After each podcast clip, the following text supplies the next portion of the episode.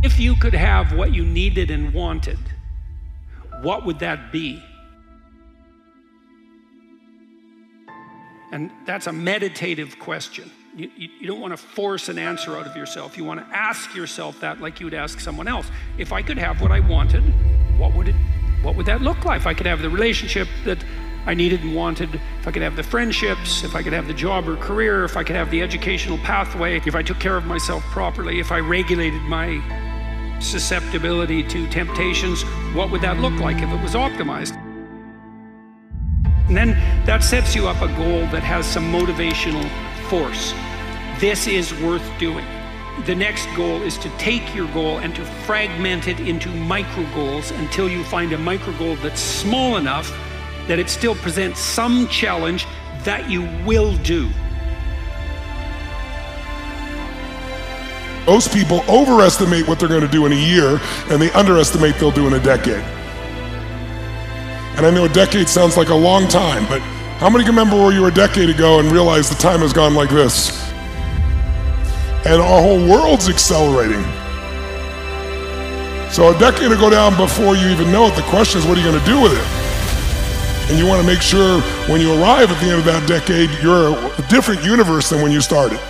So in the short term, it may go up and down, but the long term, it's explosive. So as you begin to look toward making this your decade, as you begin to look toward making your life different, as you begin to look at yourself, you've got to redefine yourself. Who are you right now? And who must you become in order to create what you want? What has to change about you? As you begin to look toward the future and take inventory of yourself, what is it about you right now that you've got to leave this behind because this no longer fits? Looking at where you want to go and the kind of person that you must become, the kind of standards that you have for you. What is it that you must do differently? No matter what's going on in your life, it's not permanent. Everything is going to change. So there's two things you can do with change.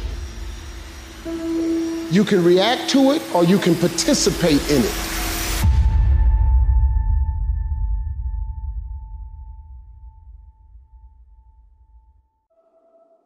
I want to tell you something else, and I want to make this clear. Don't just listen. Don't just listen. Do. I'm I'm not just talking. So you know, I'm not just talking. I'm doing. And I don't want you to just listen. Put this information to work. Make today count. Every day. Go forward. Get aggressive and attack, whether it's on the battlefield or on the beat or in the factory or on the farm or on the construction site or on the website in the garage or in the firehouse, don't hesitate. We all get what we tolerate in ourselves and other people. But when you're no longer willing to tolerate something, that's when your life changes. The difference in people is their standards, period. Commit means to make it happen no matter what. See, when you make a commitment, I'm going to become wealthy, when you make it important, when you decide I'm going to do it no matter what, life changes for you. See, most people don't keep their commitments to their commitments. That's why they lead lives of poverty, lives of misery, lives of unhappiness. No matter what you face, no matter how bad it is going to be, when there is a challenge. Anything that you're facing, the only way to overcome the challenges that you face is to start walking.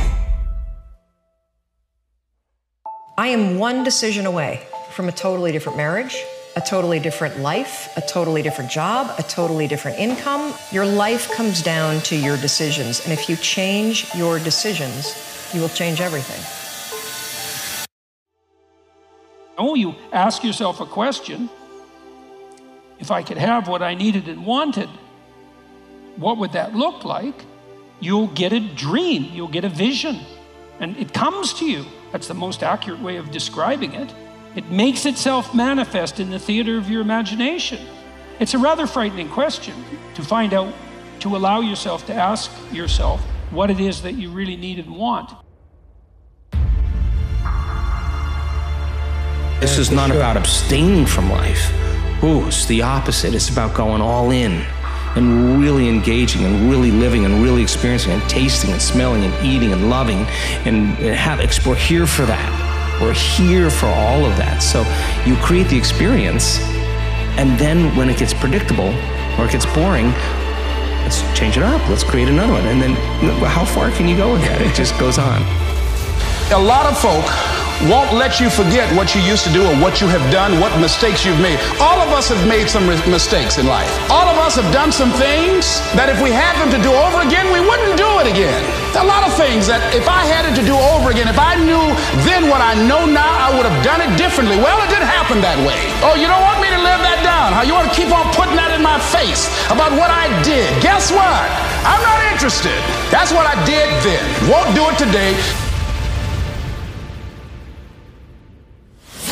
Who am I? What have I learned?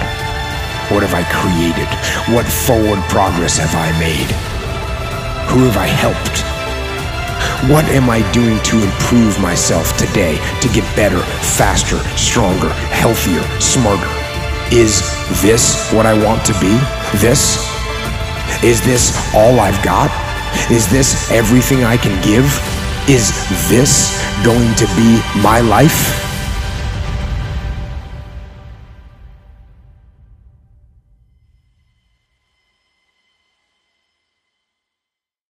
you